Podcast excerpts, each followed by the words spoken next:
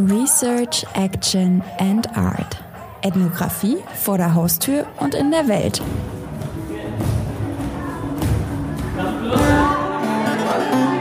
African electronics represents, you know, medicinal healing.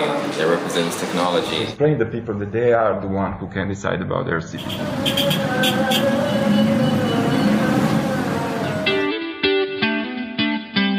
Zehn Studierende der Universität zu Köln verlassen den Hörsaal.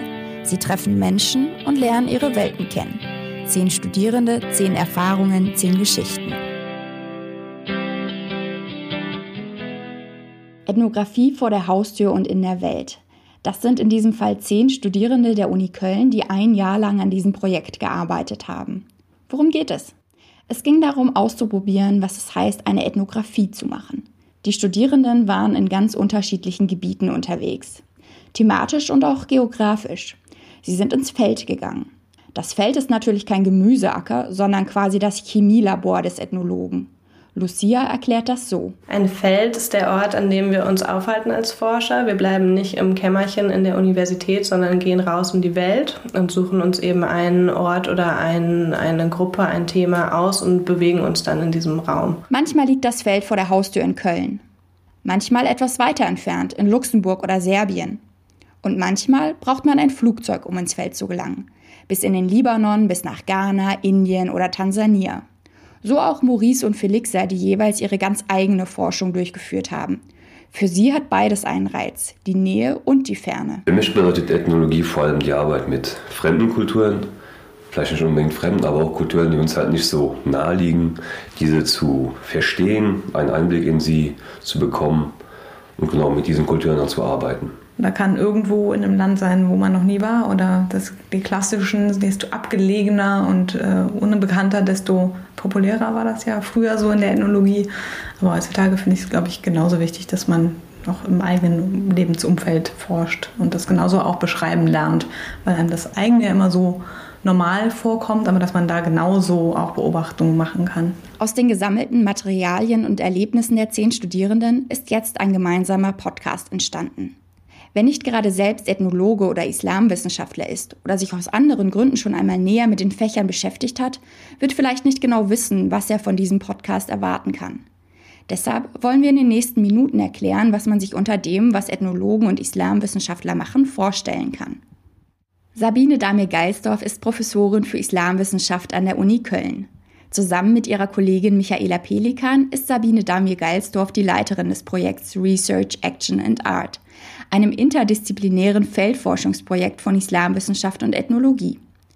Sabine Damir-Geisdorf erklärt die inhaltliche Ausrichtung an ihrem Lehrstuhl. Also bei uns im Institut befasst sich Islamwissenschaft im weitesten Sinne mit Sprachen, Kulturen und Gesellschaften der islamischen Welt. Michaela Pelikan ist Juniorprofessorin am Institut für Ethnologie. Für mich ist Ethnologie ein Fach, das sich mit Menschen beschäftigt und insbesondere mit äh, Gruppen und der Produktion von Kultur und Gesellschaft. In der Praxis sieht das dann so aus. Ich arbeite hier im GSSC, also im Global South Study Center der Uni Köln zur Arbeitsmigration in die arabischen Golfstaaten und äh, mache auch einige empirische Forschungen zu Salafiten in Deutschland. Ich denke da zum Beispiel in meiner eigenen Forschung geht es um Migration aus Afrika in die Golfstadt oder nach China. Da ist ein Beispiel teilnehmende Beobachtung, indem man eben zum Beispiel mit Leuten reist aus ihrem Heimatland nach China, sie in China besucht, schaut, was sie da machen, mit ihnen zusammen ähm, ihr Umfeld so ein bisschen absteckt und äh, darüber redet, wo die Schwierigkeiten liegen, wo die Irritationen auch herkommen, um da besser zu verstehen, wie sich Leute in ein neues Umfeld auch integrieren. Die teilnehmende Beobachtung ist das Steckenpferd der Ethnologie.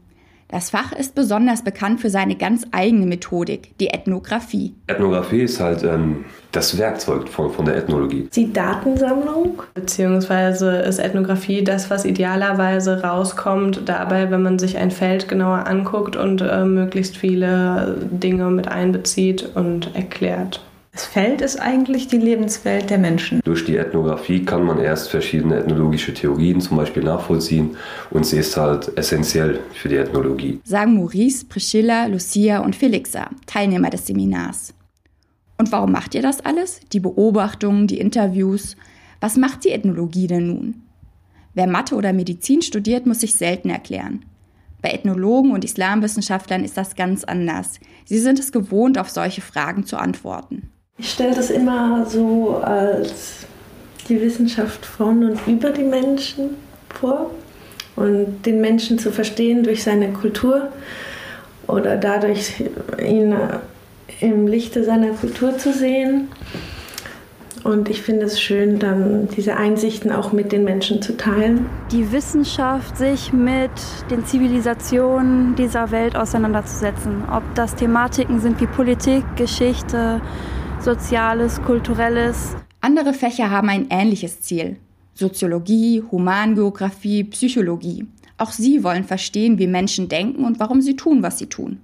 Das Besondere an der Ethnologie ist, dass sie den gesamten Kontext im Auge hat und nicht nur einen kleinen Bruchteil. Alle Wissenschaften beobachten auf ihre Art und Weise, aber ich glaube, die Ethnologie ist in dem, was ich bis jetzt mitbekommen habe, besonders gut darin, einfach sich so wenig wertend wie möglich erstmal umzugucken und versuchen zu verstehen, was aber bloß ist und das so genau zu beschreiben wie möglich, ohne dass man direkte eigene Theorien drauf projiziert. Ich finde, die Ethnologie ist ganz stark im Perspektivenwechsel und darin ähm, auch zu versuchen, nicht nur ethnozentristische oder, oder westliche Sichtweisen einzunehmen, sondern auch ähm, zu gucken, wie, äh, wie sehen die Menschen, die wir erforschen, unser Forschungssubjekt, wie, wie sieht der oder diejenige das? Das ist ganz stark so diese emische Sicht, die oft ähm, angestrebt wird in, in der Ethnologie. Also ich glaube, der große Vorteil der Ethnologie ist wirklich, dass man